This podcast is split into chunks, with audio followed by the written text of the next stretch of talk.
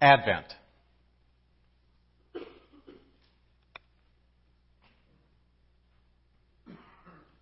A time of waiting.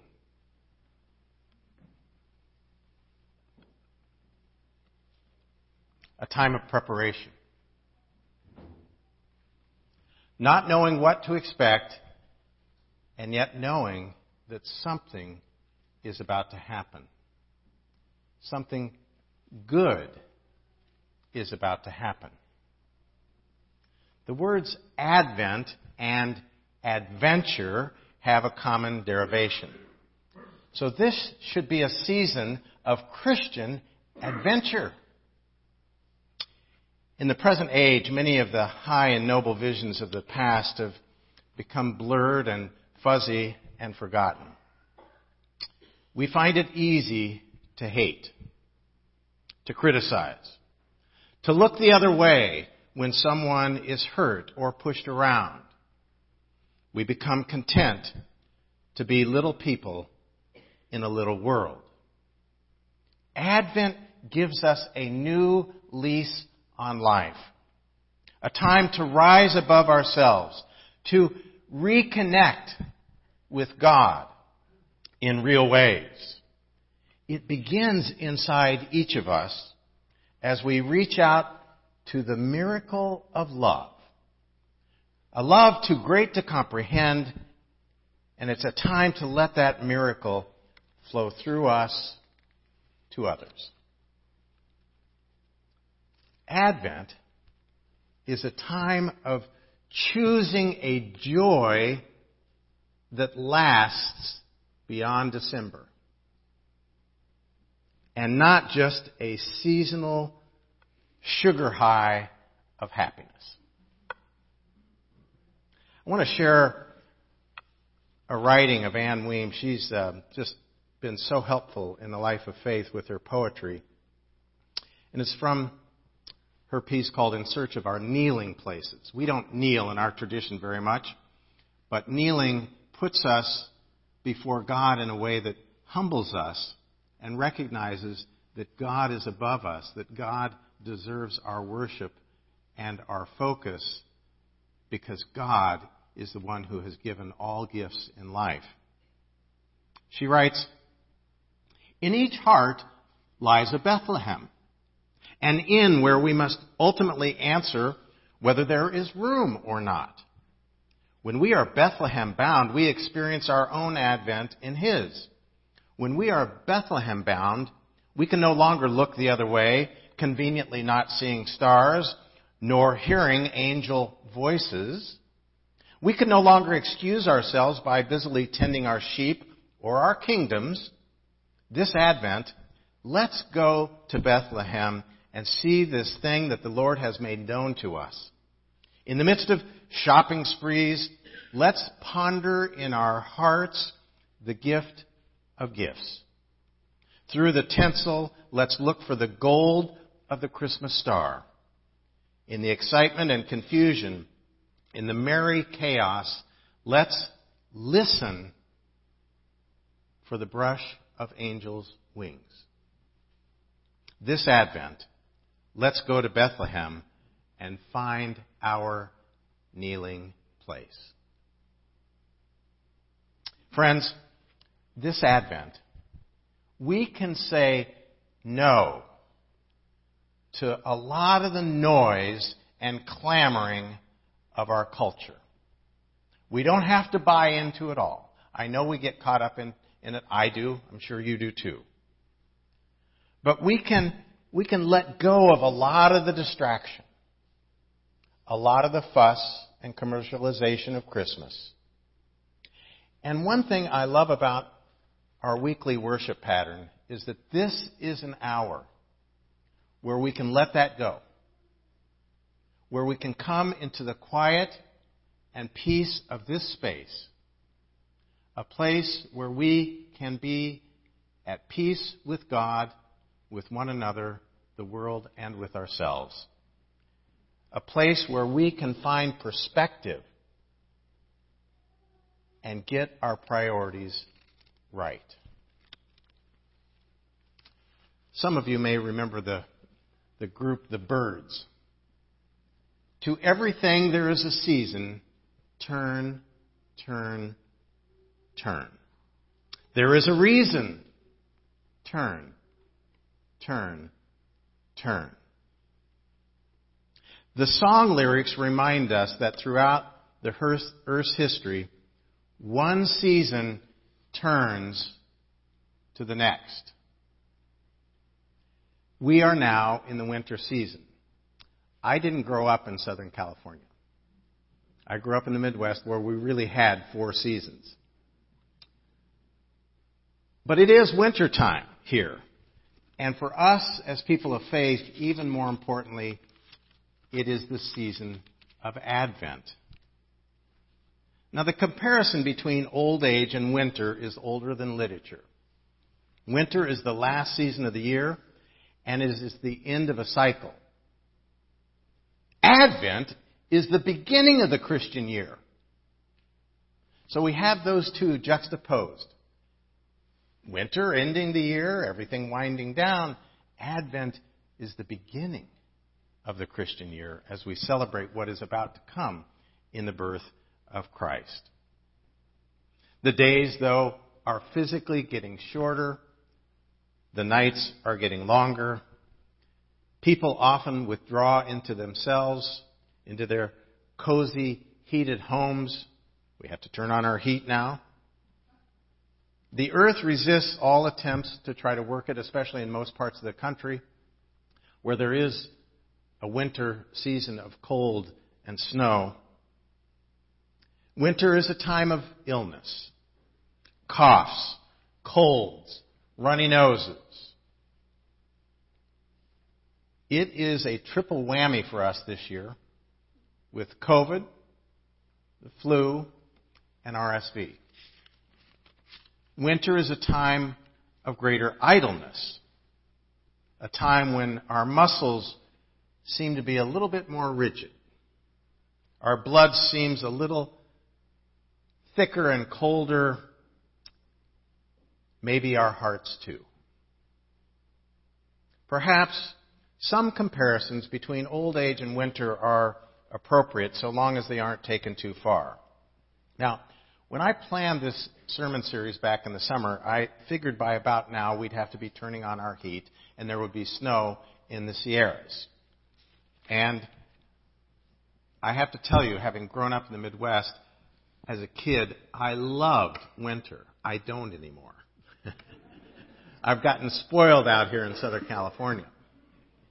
But when I was a kid, I remember loving the snow. The excitement of going out, ice skating, sledding, skiing, all those winter's, winter activities. I can remember going out even as I got older for walks and the, the cold would just wake you up. You couldn't not be awake.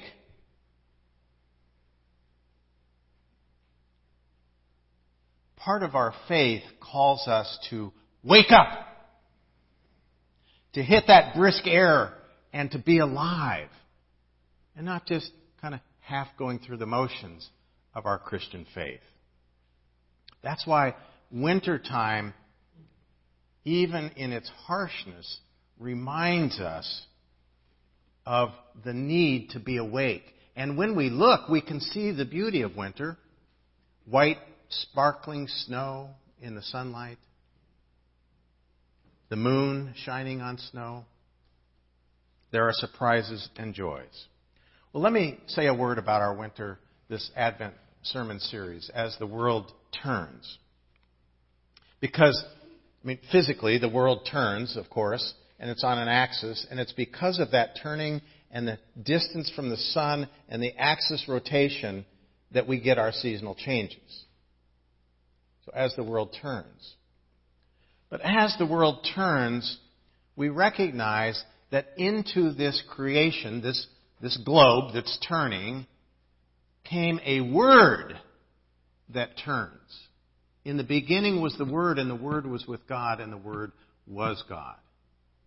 That in itself is a creation story.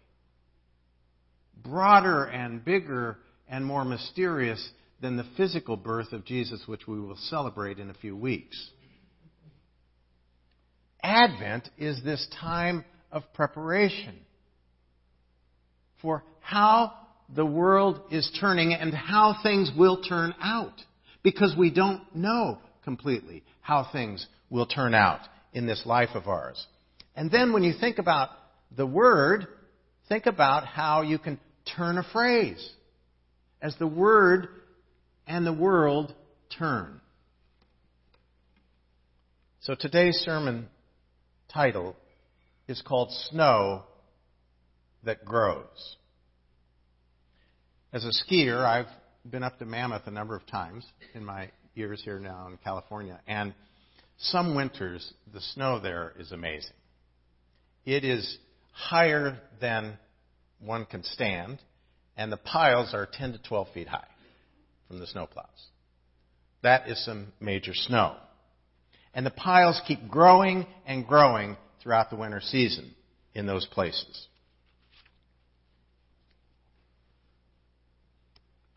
Snow and places like Mammoth and other places where you've probably visited, or maybe some of you are from colder climates, there is something about the cold that cuts to the bone. There are some things in life that feel cold like snow. You can live in Southern California and not have to deal with snow, but you know there are some things in life that hit you cold as snow. Chilling words, death, loss. Here's what Hermann Hesse said in Steppenwolf. How heavy the days are there is not a fire that can warm me, not a sun to laugh with me, everything base. Everything cold and merciless. And even the beloved dear stars look desolately down. Now I know in Luke's gospel that after the angel has visited Mary and told her she's going to have a baby as a young virgin, that she says, Here I am the servant of the Lord, let it be to me according to your word. And now a, a word from our sponsor.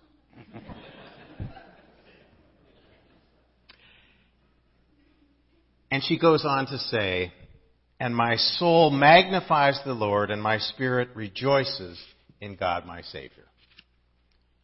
But how was it really with Mary?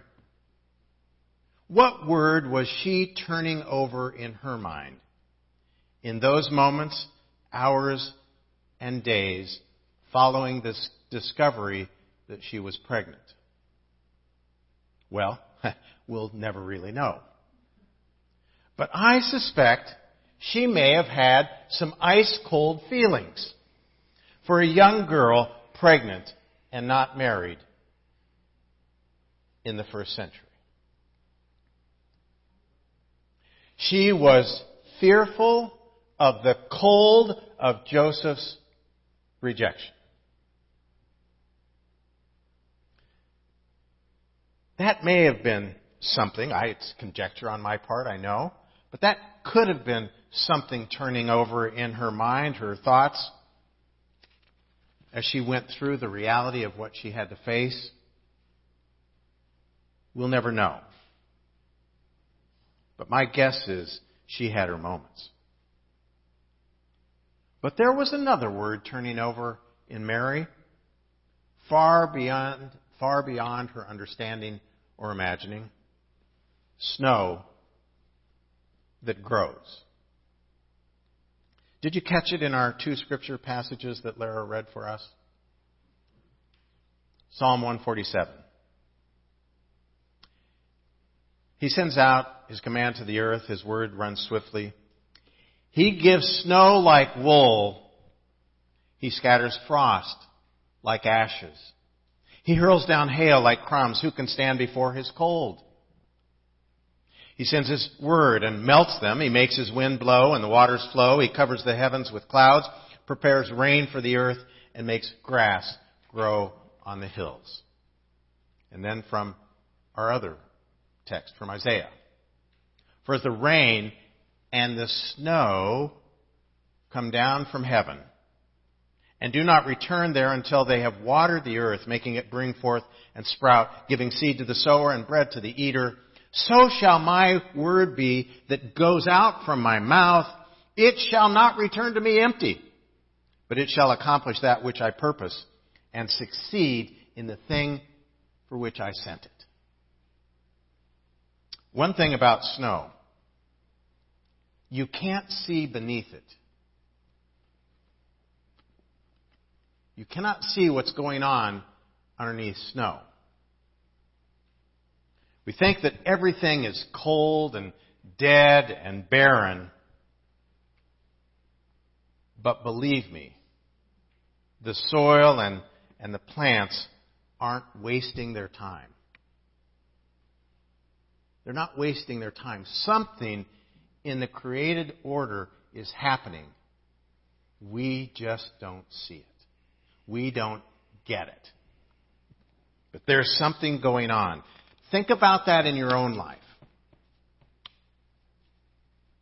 Times when you have felt cold, even frozen over, as though nothing is going on, nothing could possibly be growing in my soul and my spirit.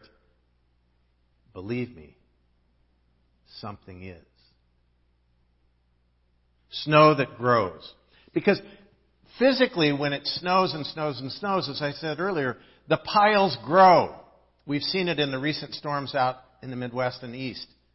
You know, record snows they've had. And when snow is coming down, it goes higher and higher because in the frozen form, it's, it's larger than in the liquid form. We get a little liquid here in Southern California. But the snow can pile higher and higher. And that's one way of thinking that snow grows, the snow that grows. But that's not what I'm talking about this morning.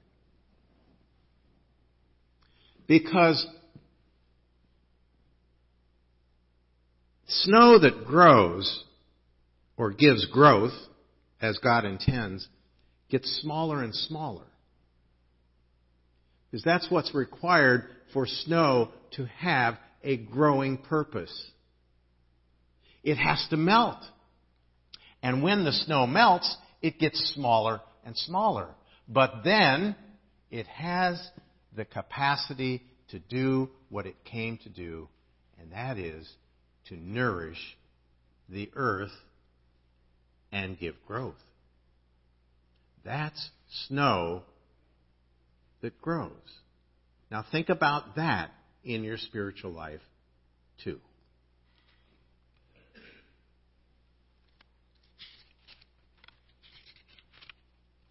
Well, so it is with God's Word. God's Word can seem to pile up and seem intimidating. We, we look at the Bible and we think, oh, I, I don't understand the Bible. Oh, there's so much there. But when we allow that Word to seep into us and not seem so overwhelming and so piled up, but to seep into us, what we need will get through. What we need will get to the roots of our own potential for growth. God won't do it all, and we just sit there and nothing happens. We have to be participants in the growth process. When that image of God's Word coming into us like water, it can nurture us for incredible growth. For as the rain and the snow come down from heaven and do not return there until they have watered the earth, making it bring forth and sprout, giving seed to the sower and bread to the eater, so shall my word be that goes out from my mouth. It shall not return to me empty, but it shall accomplish that which I purpose and succeed in the thing for which I sent it. Friends, that's for your growth. That's what the word came and comes and will come for. Is for your growth.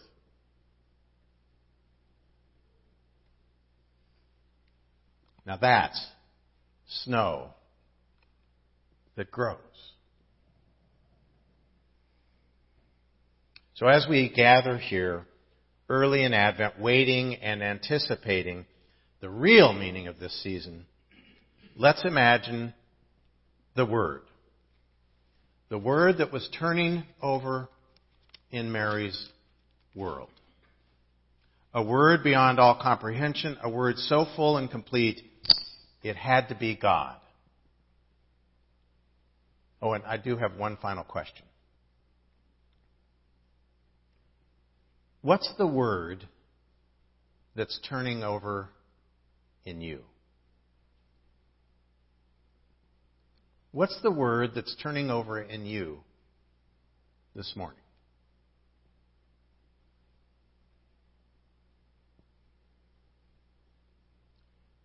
For you shall go out in joy and be led forth in peace. The mountains and the hills before you shall burst into song. And the trees of the field shall clap their hands. Imagine that. The trees are cheering us on, as is all God's creation. Because God wants our growth. God wants our goodness. God wants us to be in love with the world, with each other, with ourselves, and with God. Love is the Word. May it be so for each and every one of you today and throughout this Advent season. Amen. Let us turn in our programs and share together in our affirmation of faith. we believe in God, who both provides and protects, who in a moment of love inspired our creation.